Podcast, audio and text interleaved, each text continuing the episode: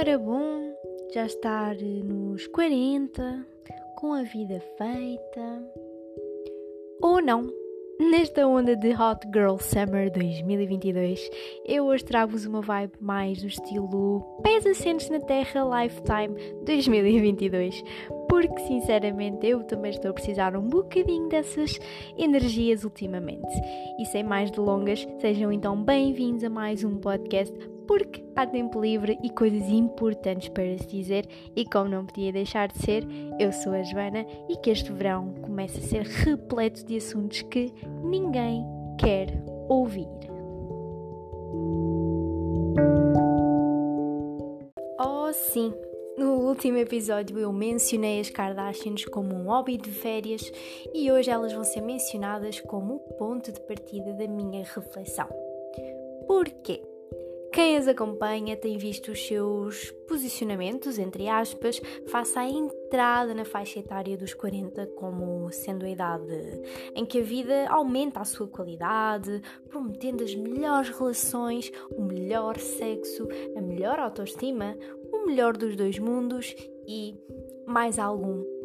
Mas como vocês já me conhecem, eu não poderia deixar de colocar tudo isto em questão e perceber até que ponto isto é verdade.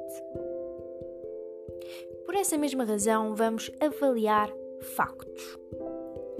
À medida que a vida passa, é suposto passarmos por diversas experiências que contribuem para nos moldarmos. Ou seja, inevitavelmente nós estamos sempre a mudar, a qualidade da nossa vida é alterada, a menos que sejamos extremamente teimosos e não queiremos mesmo tirar proveito do que nos sucede.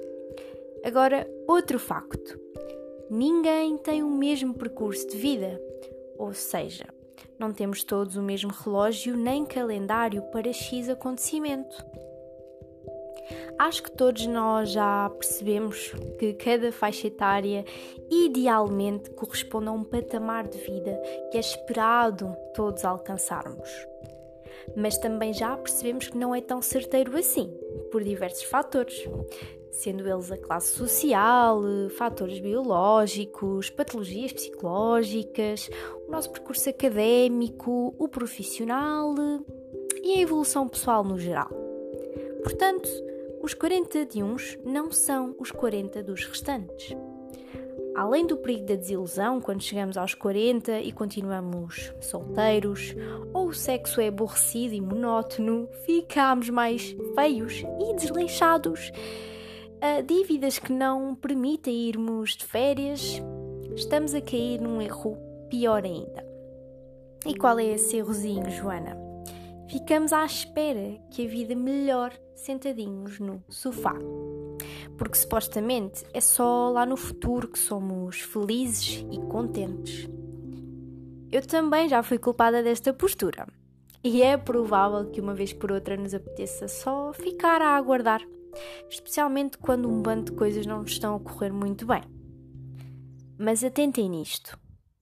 Há uma enorme diferença entre parar para descansar e parar para aguardar. O presente está a acontecer agora. E é agora que podemos alterar a nossa condição, mesmo que não tenhamos resultados imediatos. E portanto temos de ser eh, realistas e positivos temos especialmente que avaliar que é mais importante para nós, o que merece o nosso foco agora, porque dará frutos muito suculentos no futuro e durante o processo damos por nós a apreciar esse crescimento desses mesmos frutos. E acreditem em mim, a satisfação ainda é maior porque fomos nós que nos movemos para atingir tudo isso de repente os 40 já não nos parecem tão importantes para agora, certo? Pelo menos falando por mim. Durante o meu percurso é algo que tenha vindo a perceber e efetivamente é um apaziguador da mente. Eu não quero esperar pelos 40 para ter uma relação incrível ou uma autoestima de Cleópatra. Eu quero tudo isso agora e, portanto, é agora que faço jogadas que contribuem para ter essas coisas, como por exemplo investir mais no melhoramento do modo como me relaciono com os outros e investir mais em cuidados com a minha aparência e a minha saúde. Mas sempre tendo em mente que se trata de um processo. Não é fazer 40 abdominais hoje à noite, que amanhã terei a barriguinha na Anon ou a fazer pela primeira vez um jantar delicioso para a pessoa que amo, que vou receber um anel de noivado com direito a viagem a Maldivas no momento da sobremesa. Pois é, demora o seu tempo. É como fazer crescer uma flor com bastante dedicação e paciência.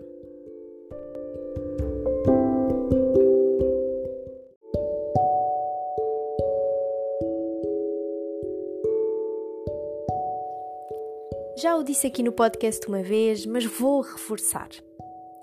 A obsessão com o futuro ou com o passado não é muito construtiva.